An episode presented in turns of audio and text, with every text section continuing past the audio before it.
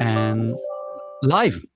Ma eccoci Valerio, come ti dicevo sono veramente accaldato, non so se il cambiamento climatico che cosa, però a Brighton fa un caldo pazzesco oggi, sono due giorni che fa un caldo incredibile. Poi la previsione è che ovviamente da giovedì torna il tempo di prima, pioggia, freddo e dici ma come, ma che freddo che fa, sarebbe bello andare al caldo, ecco però due giorni e li abbiamo, li abbiamo presi. Ecco.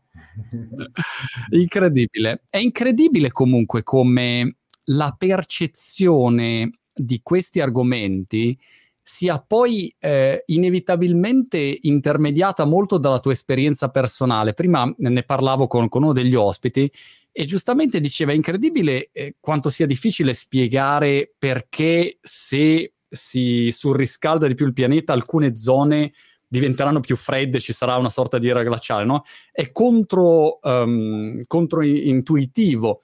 E, e quindi, sai, uno dice qua fa caldo, qua fa freddo e tu basi la tua percezione molto su quello, ecco. No, hai ragione, è proprio così, si sta ribaltando il mondo e infatti eh, gli, diciamo, gli episodi sia di drammatico caldo che di drammatico freddo e il ribaltamento delle temperature sono proprio il segnale più evidente che c'è qualcosa che non funziona e che ce ne dobbiamo preoccupare tutti eh, in questo grande scenario di sostenibilità e di transizione energetica che abbiamo di fronte per un uh, mondo più equilibrato, no? più sostenibile poi alla fine. Assolutamente. Stavo pe- anche pensando a Milano, che... a Milano non si soffre così come a Brighton, quindi noi tutti sta discretamente bene. Anche perché a Milano c'è il condizionatore, cioè qua in UK non esiste il concetto di condizionatore perché fa sempre freddo, quindi non è che tu a Brighton c'hai il climatizzatore, no, dici, cioè, non esiste, tanto è freddo, è freddo. Per cui quando fa caldo, tu appunto sono qua e non è che accendo l'aria condizionata, non c'è niente qua, eh, re, devi cercare di resistere. Senti Valerio, ma ehm, il, il forum Ambrosetti eh, l'avete, l'avete, fatto da poco a Cernobbio? La, sì, la solita edizione? Sì, ed ero anche curioso Valerio di, di, sapere cosa avete fatto durante il covid. Immagino sia, sia saltato non avete voluto farlo o l'avete fatto virtuale? No lo abbiamo fatto perché io ho voluto affermare un principio molto forte di non confondere il facile con il giusto. È molto facile di fronte alle difficoltà dire sai che c'è non facciamo proprio niente. Remi in barca, aspettiamo tempi migliori, così non abbiamo rischi, non sprechiamo risorse, licenziamo magari pure un po' di gente e aspettiamo tempi migliori. Noi già lo scorso anno, peraltro, lo facemmo, primo anno ah. pandemico, siamo sempre inizio settembre e sono 47 anni che lo facciamo, di cui gli ultimi due in chiave uh, pandemica, full pandemic, in un disastro di regole, di complessità, di ridimensionamento complessivo. Quindi siamo andati in onda in una logica, come piace definire a me, digital, un po' fisico, un nocciolo duro fisico e molto digitale. E ti confesso che non avremmo mai fatto tutte queste innovazioni, anche tecnologiche digitali, ce ne siamo sempre disinteressati, anzi sai che c'è di nuovo, eh, prima mm. se un relatore non poteva fisicamente venire, gli dicevamo sorry about that. Stay Arrivederci, home. grazie, certo. Arrivederci, ti aspetto l'anno prossimo. Quest'anno abbiamo cercato di convincere molti protagonisti, relatori, esperti a venire. Avevo nove governi presenti, 14 ministri del governo italiano, quattro commissari europei, un premio Nobel, quattro capi di Stato e tutti fisicamente presenti. Molti in digitale, Anthony Fauci collegato in digitale, il CEO di Moderna collegato in digitale, ma c'era il presidente mondiale di Alibaba, quello che ha preso il posto di Jack Ma, per intenderci, Mike Evans, presente fisicamente.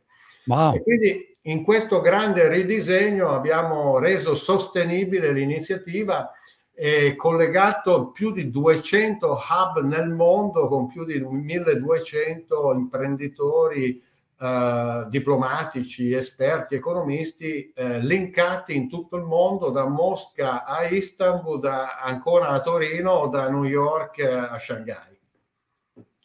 Comunque Valerio è incredibile come il forum Ambrosetti, lo dico per, per, chi magari fosse meno pratico, insomma non ha magari esperienza mm, in, in, questo, in questo, mondo, in questo settore, eh, da, da, così tanti anni riuscite a aggregare veramente personaggi incredibili, no? quando uno dice eh, persone veramente di, di, peso, di potere, di, di business si ritrovano e non è facile, insomma immagino sia una gestione molto complicata, no? Perché non hai solamente un personaggio o una celebrity da gestire, ma hai tanti personaggi, insomma, che hanno poi delle agende complessissime. Quindi mi immagino mal di testa di mettere insieme le agende di tutti quanti, dire no, questo periodo ci troviamo e anche fisicamente eh, venite, insomma. Poi Cernovi aiuta come cornice, immagino, però insomma non è che siano persone non abituate ad andare in bei posti. Ecco. Certo. Beh, un filo meglio di Brighton, eh, lasciamelo dire. Perché quindi... non sei stato di recente, stiamo facendo dei lavori di rammodernamento qua. In effetti io venni a Brighton ehm, quando avevo 18 ah. anni, quindi oramai parecchi lustri fa, a studiare l'inglese. I, I, miei genitori mi mandavano in esilio in Inghilterra e la città scelta era Brighton. Però sì, non è facile tornando alla tua riflessione, eh, sai, ehm, la prima riunione di programmazione della 48esima edizione, che sarà la prossima, che tutti gli anni è il primo fine settimana di settembre, sarà giovedì mattina. Quindi noi okay. giovedì mattina ci troviamo con tutto il gruppo di lavoro. Io ho con me in The European House Ambrosetti 300 persone e 60 è il gruppo di lavoro allargato che segue il forum di Cernobbio, non a tempo pieno ovviamente, ma al momento della messa in onda dedicato, no? con un nocciolo duro di una quindicina di persone, ciascuna con un task specifico, chi segue il programma, chi la sicurezza, chi i media, chi la tecnologia, chi la rete e così via. E così via. Quindi eh, siamo già con uh, i remi a fondo per remare nella direzione del 2022. Interessante anche questo, poi entriamo nel merito ovviamente di, di, questi argomenti. Ripeto per chi si fosse collegato adesso, questo speciale è realizzato in collaborazione con Enel, che è il main sponsor. Ci tengo a sottolineare che eh, Valerio De Moli partecipa in modo gratuito e quindi ti ringrazio per il tuo tempo e per la tua eh, disponibilità. Uh, come fai a stabilire con un anno d'anticipo quale sarà l'argomento caldo del prossimo anno? Eh, quali, sono, quali saranno i temi portanti del prossimo anno, perché anche questo è un elemento, ah, soprattutto in questo periodo pandemico, dove dire tiri la monetina, come fai a, cap- a capire che cosa sarà eh, magari il report giusto da preparare, su cui lavorare? Come vi muovete su questo? Eh, sai, eh, c'è dietro un lavoro di ricerca, di studio molto importante. Noi siamo, come The European House Ambrosetti, il primo think tank italiano, quarto europeo Abbiamo una rete di advisor in tutto il mondo, in tutti i continenti, su tutte le eh, tematiche anche verticali specifiche di eh, eh, energy, climate change, sostenibilità, ma anche di settori industriali verticali. Quindi abbiamo un'enorme base di conoscenza, più di 200 rapporti strategici all'anno che sviluppiamo. Quindi ci sono alcuni temi che sono ricorrenti ad esempio la stabilità dell'Europa, l'agenda per l'Europa, eh, dove i protagonisti magari cambiano, ma il tema resta, diciamo, ancorato a quello. Sono, questi must sono a livello mondiale uno scenario di scienza, tecnologia e innovazione che facciamo ogni anno. Uh, la moderatrice, eh, diciamo, di questo focus è Fabiola Gianotti, la direttrice del CERN, che per inciso, se non, hai mai, se non hai mai intervistato nel tuo fantastico canale... Penso, no, penso, penso, di no, mi, mi manca nel, nel parterre. Eh, mi permetto di consigliarti di invitarla un giorno perché è pazzesca, è, è straordinaria, è oltre lo straordinario. Lei occupandosi di spazio è spaziale. eh, non ti pentirai, anzi se la intervisti chiamami che vengo anch'io a fare da challenger. Adesso a parte le battute abbiamo Focus Scienza e Tecnologia e ogni anno invitiamo protagonisti diversi. Quest'anno avevamo il guru dell'artificial intelligence, avevamo Mike Evans, il presidente mondiale di Alibaba, avevamo la Gianotti sul tema appunto dello spazio, delle tecnologie dello spazio. Un altro focus ricorrente è il quadro geopolitico. Un piccolo trucco che abbiamo è che ci lasciamo nel programma uno spazio vuoto fino okay. a sei settimane prima della messa in onda e che chiamiamo latest events. Questo latest events ogni anno lo riempiamo all'ultimo momento. Quest'anno, uh, guess what? Il latest event è stato l'Afghanistan. Certo. E quindi abbiamo invitato l'ambasciatore Pontecorvo, che è l'alto commissario della Nato, che è stato responsabile del più grande percorso di evacuazione della storia, quello dell'aeroporto di Kabul, dove sono stati evacuati 140.000 individui in due settimane. Mai successo prima nella storia, neanche nella seconda guerra mondiale.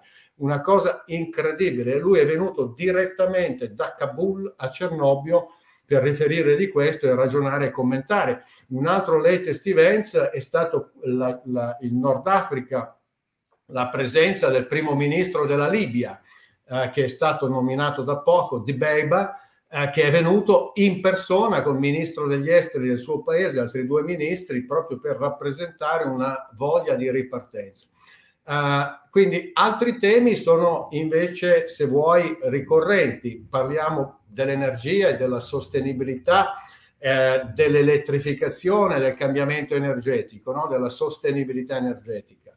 E questo ambito è un ambito sul quale abbiamo prodotto, forse primi tra tutti, moltissimi lavori di scenario e di ricerca e eh, la, la, la, il tema della sostenibilità, della lotta al cambiamento climatico eh, e di tutto quello che ne consegue è un punto fermo del nostro programma che ci sta molto a cuore e non è congiunturale, non è che lo uh, evade con una, diciamo, un panel di due ore e certo. ha bisogno di monitoraggi ricorrenti. Poi diciamo sono... un fil rouge, è un fil rouge che, che poi si ripete, viene, esatto. viene seguito.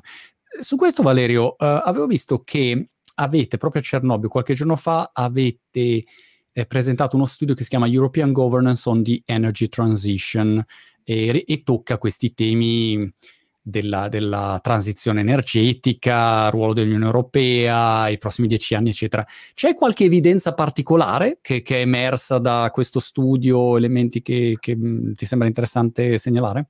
Ma sai, intanto la sottolineatura che l'elettrificazione è il vero trigger point, è la vera leva per accompagnare la, uh, questo percorso di transizione ed è l'unico modo per eh, decarbonizzare il mondo, per togliere quello che è il primo vettore inquinante che sta distruggendo l'umanità. Eh, la larga causa del cambiamento climatico è basata sull'eccessivo uso di petrolio e carbone. E, eh, e, e, siccome questo ancora oggi purtroppo, pur in misura molto eterogenea da paese a paese, è ampiamente usato anche per eh, diciamo, la creazione di energia, soprattutto in alcuni settori, trasporti, residenziali, ma anche nell'industria, è evidente che hai bisogno di accelerare questo percorso virtuoso di cambiamento. Allora, nel nostro lavoro di ricerca andiamo ad identificare un po' le direttrici eh, rispetto a questo eh, percorso. Ci sono eh, almeno cinque dimensioni che l'elettrificazione può aiutare a migliorare eh, se costruita eh, con un percorso di decarbonizzazione. Intanto ti consente di ridurre le emissioni CO2. Oggi questo è un problema molto forte. Se tu guardi la quota di carbonio per PIL prodotto, apparentemente sta crollando e decrescendo in tutto il mondo e in Europa.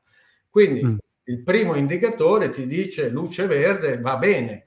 E invece no, purtroppo, perché se guardi invece il valore assoluto di CO2 prodotta, sta nel mondo continuando a crescere, a crescere, a crescere, a crescere. È caduto un pochino nel 2020, ma per la pandemia, mica per comportamenti virtuosi dell'umanità, mentre in Europa sta, eh, è più sotto controllo.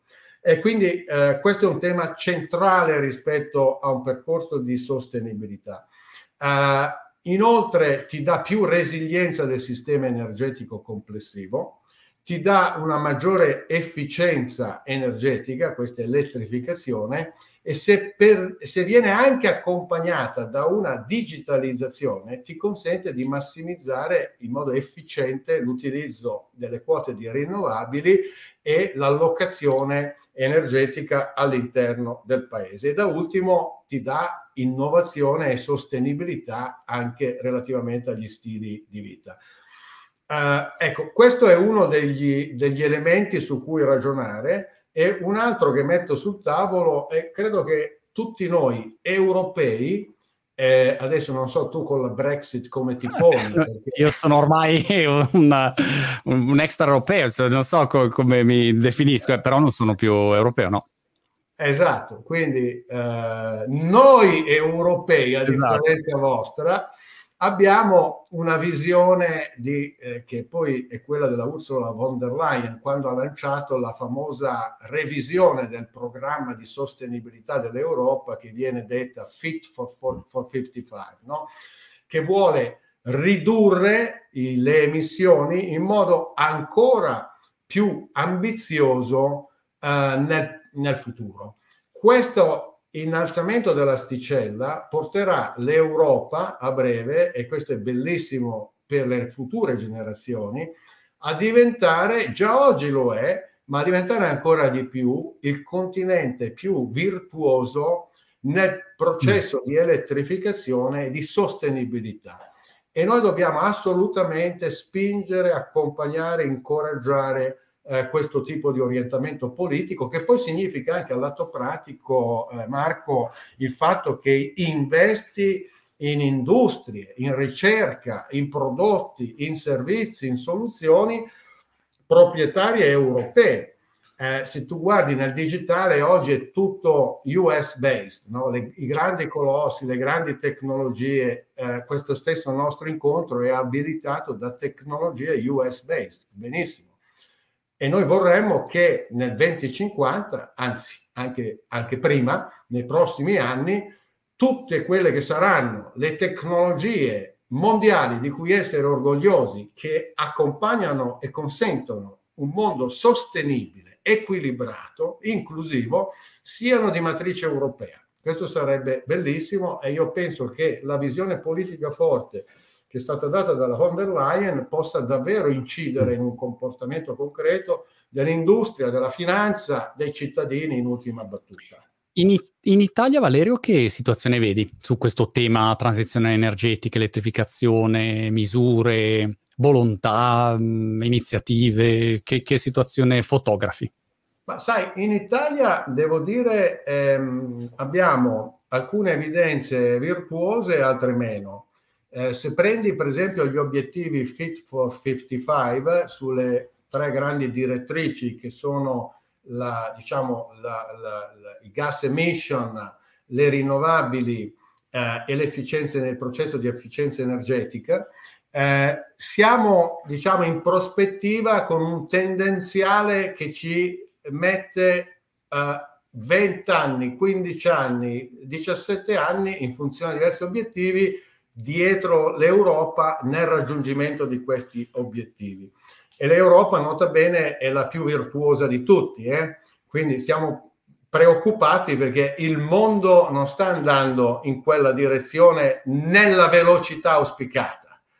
Uh, quindi siamo un po' indietro ed è per questo che credo bene faccia Enel a spingere in questa direzione in modo convinto e le risorse non sono solo del Next Generation EU, che come sai ha messo sul tavolo 750 miliardi di euro per accompagnare i due binari digitalizzazione e sostenibilità, o del PNR italiano che ne declina 209, ma sono anche le risorse private perché a fronte di questo impegno pubblico di policy si possono sommare le risorse private, grandi realtà industriali, imprenditoriali del paese, eh, pubbliche, semipubbliche e private, hanno la volontà di accompagnare gli investimenti e di essere molto presenti uh, sull'innovazione, sulle tecnologie. Quindi io, a parte che sono ottimista di natura uh, e mi piace ricordare un grande statista, Shimon Peres,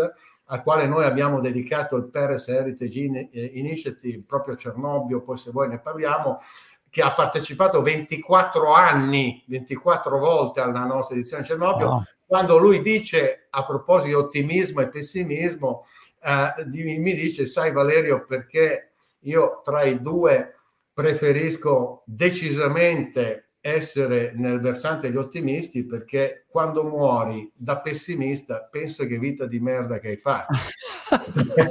muori uguale, ma è meglio morire da ottimista.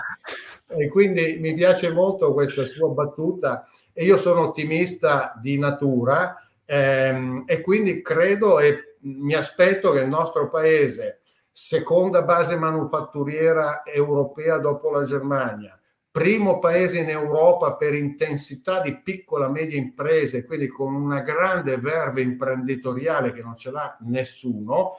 Ecco, mi aspetto che il nostro paese, gli imprenditori in questo paese sappiano cogliere l'opportunità enorme data dall'essere protagonisti di questo grande mh, momento di transizione energetica ed ecologica. Quando parli eh, con tutti questi personaggi, insomma, uh, diciamo italiani ed europei, ecco, fermiamoci lì, quanto percepisci una reale volontà di, di cambiare le cose? Uh, è cambiata la volontà rispetto a magari a qualche anno fa? Um, vedi magari ancora per alcuni solamente un fatto di fare degli annunci, ma poi non c'è una, un reale interesse. Cioè, qual è la situazione vera vista dietro le quinte? Visto che tu, insomma, hai un osservatorio straordinario e, e, e relazioni molto poi eh, dirette con persone che poi possono effettivamente eh, tirare le leve per, per fare questa transizione. Che situazione vedi? Ma mm, eh, no, io non, non, non, credo che ci sia del bluff dietro questi statement, uh, vedo molta convinzione. E sai, non sono mica tutti d'accordo, anzi, quelli col mm. freno a mano tirato o quelli che dicono sì, vabbè, ma c'è ben altro, la cosiddetta cultura che secondo me è perdente del benaltrismo, ecco, uh, di, di, queste figure ce n'è un buon numero. Ora evito di, eh, diciamo, fare nomi e cognomi, ma eh, ci sono interi comparti, interi settori che eh, sono non solo critici, sono contrari perché ritengono che sia penalizzante per la loro, diciamo, sostenibilità di reddito e per la loro capacità, diciamo, di stare sul mercato. Pensa ai produttori di automobili che sono stati forzati a martellate a riorientare la produzione di eh, un'offerta automotive elettrica. E non a caso la tecnologia emergente, i grandi protagonisti, eh, vabbè, Tesla su tutti perché è stato un grande innovatore e eh, al di là adesso se avrà successo o meno nel lungo termine, non entro nel merito, ma io trovo estremamente affascinante uno matto che si è messo in testa di produrre auto elettriche quando nessuno dei grandi produttori li faceva, ma pensa com'è affascinante questa visione imprenditoriale.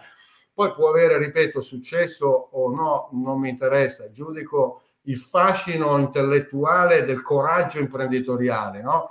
E allora dall'altro lato tu hai l'industria vecchia, tra virgolette, che è stata forzata, è stata obbligata da una visione politica di indirizzo, lasciami dire, molto della Commissione europea, perché è stata la Commissione europea ad orientare questo cambiamento in favore dell'elettrificazione, in favore della sostenibilità. E alcuni si sono fatti trovare più o meno pronti, altri totalmente impreparati. E quindi eh, non è sorprendente che con la scusa di non perdere posti di lavoro pezzi di industria siano contro il, la modernizzazione e eh, un percorso virtuoso di sostenibilità. No? Eh, e tutto va visto però in una visione sistemica dove io credo che eh, non ci sia piano B, cioè se vogliamo questo pianeta ancora per i figli dei nostri figli, cioè per noi, francamente, almeno parlo per me, eh, tu sei mh, mm, poco più che diciottenne, eh, parlo per me. Penso non... che prossimo 50 anni faccio prossimo anno, so, ormai ho Vabbè, allora, siamo, allora siamo coetanei, Marco. Eh. Esatto. Eh, deve, essere, deve, essere, Brighton che ti dà una luce eh, Brighton, la luce di Brighton rigiovanisce quasi quasi vengo da te a, a è l'aria, il vento che il vento scolpisce chiaramente hai degli effetti collaterali chiaramente però Però tu dici, ovviamente, eh, diciamo, la nostra generazione in un qualche modo la svanga, la, la tassa pesante ce l'ha la generazione, le generazioni eh sì. La generazione dei nostri figli o dei figli dei nostri figli, perché uh, lo sai meglio di me, insomma, questo famoso 1,5 gradi di aumento della temperatura, che è stato un po', uh, che è un po' il tetto sopra il quale non si deve andare, Ecco, questo tetto i nostri eh, consulenti di The European House Ambrosetti stimano che tragicamente stia scendendo e avvicinandosi al massimo. Ipotizziamo il 2038, eh, non il 2070 come inizialmente era stato immaginato. Eh, e questo sarebbe gravissimo. Un, pensa che un grado e mezzo è, è un grado di salita, scusa, è tutto quello che è salito negli ultimi 200 anni quindi mm. siamo di fronte a una sfida, a uno snodo cruciale e quindi ci vorrebbe molta più ansia da prestazione di sostenibilità eh, nel fare presto. Quindi io sono in totale disaccordo e so di eh, tirarmi addosso le inimicizie di molti settori industriali, ma lo faccio comunque perché credo in quello che facciamo e vedo soprattutto i numeri dobbiamo accelerare al massimo questa transizione sostenibile e il fatto di, di ambire a un uh, continente green, verde, sostenibile, eh, credo che sia bellissimo. È una proiezione valoriale di grande qualità, molto attrattiva. Eh, e ripeto, non c'è piano B. Come fai a velocizzare questa transizione? Se tu se, se ti chiama Mario e dice Valerio, senti, dobbiamo velocizzare, que- que- tre cose da fare subito, cosa suggerisci? Qual Mario, è... Immagino che non sia quello del Mario Kart, ma esatto. che sia Super Mario a Palazzo Chigi. Esatto. a quel punto che, che tipo di, di, di, diciamo, di, driver principali vedi per uh, accelerare questo processo, ad esempio di elettrificazione da qua al 2030? Beh, allora guarda, qui le cose da fare sono davvero tantissime, sono così tante che probabilmente non bastano i 15 minuti ancora che abbiamo.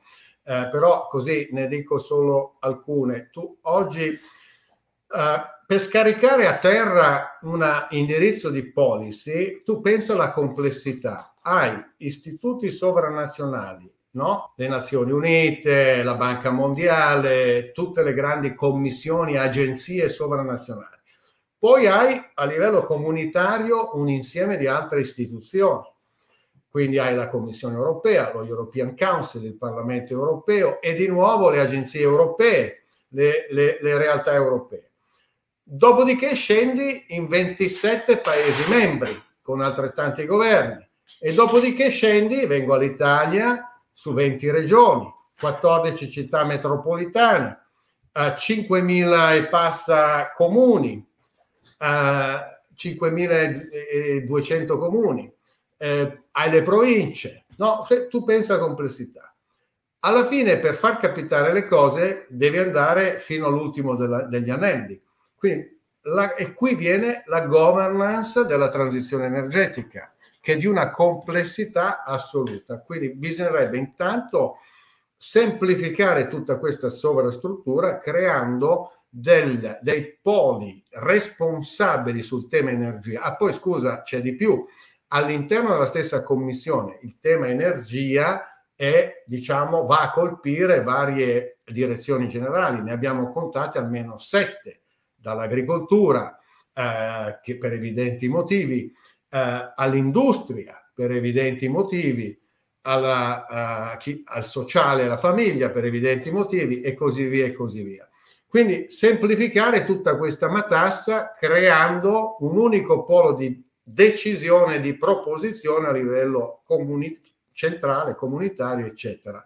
E via via poi uh, sulle ricadute sul paese d'Italia.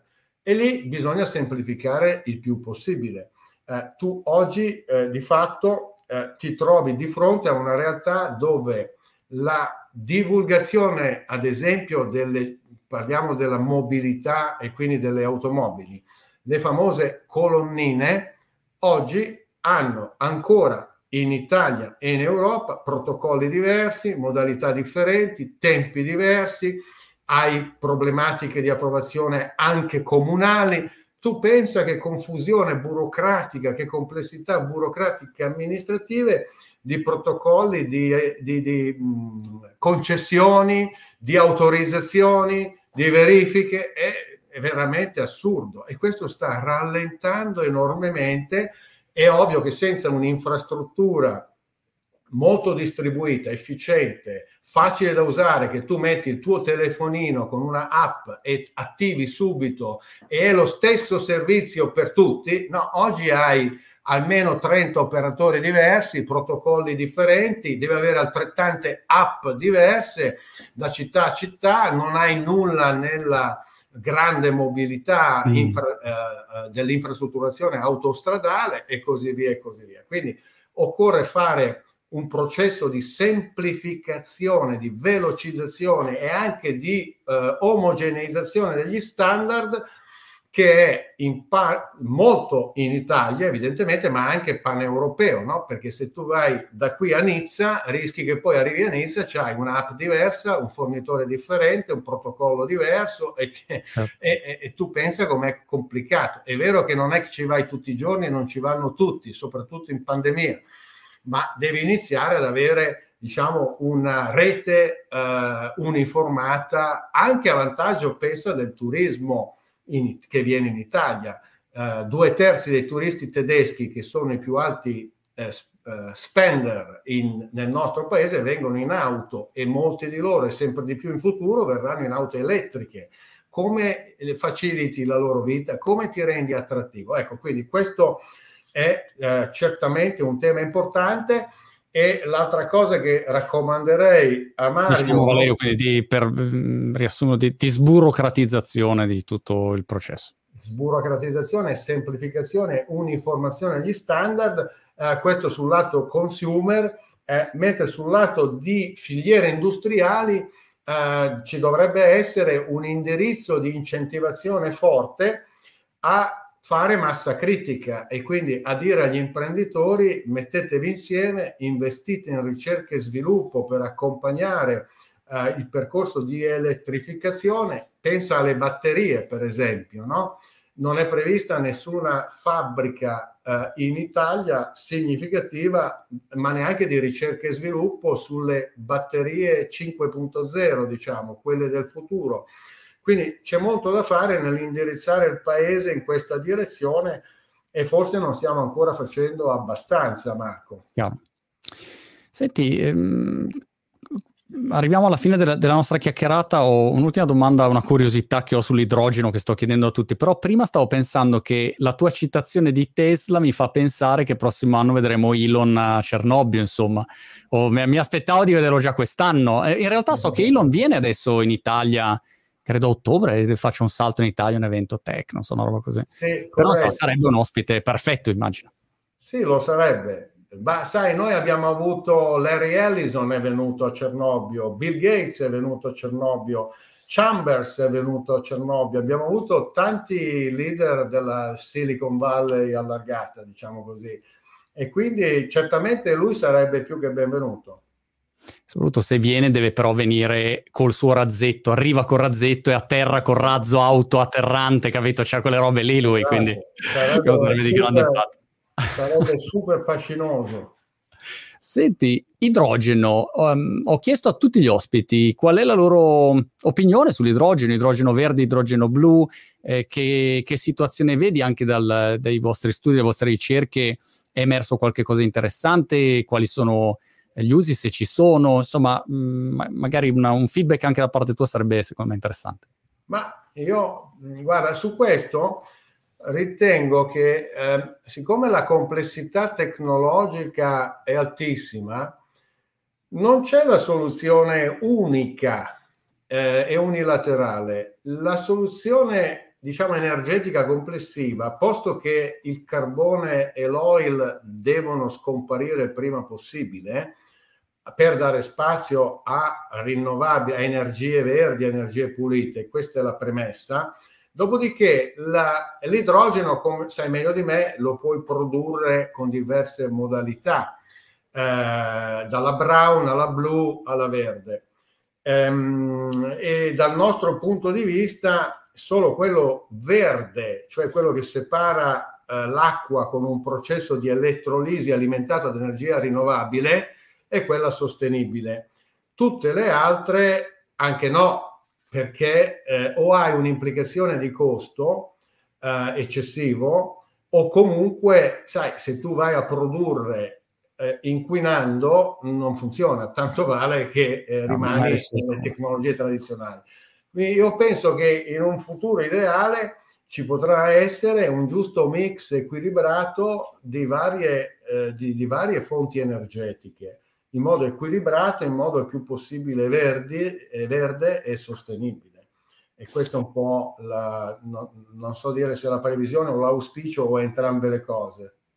Molto interessante Valerio, davvero, e mh, mm, ti ringrazio tantissimo per questa chiacchierata. E, ai latest events del prossimo anno a Cernobbio mi aspetto ovviamente Brighton tra i latest events, cioè mi aspetto un pane su Brighton specifico sulle nuove frontiere di Brighton, e quindi lo aspetto con ansia. E per il resto nulla, eh, ci teniamo in contatto, complimenti per tutto il lavoro che fate, un saluto alle persone che ci hanno seguito finora e poi ci vediamo eh, domani con questo speciale sul tema del cambiamento climatico, elettrificazione sponsorizzato da Enel. Grazie ancora a Valerio De Molli Ambrosetti. Grazie Valerio. Grazie a te Marco, lo prendo come un impegno tuo, ti farò fare a te un panel in diretta, in diretta da Brighton sul cambiamento climatico visto dal nord.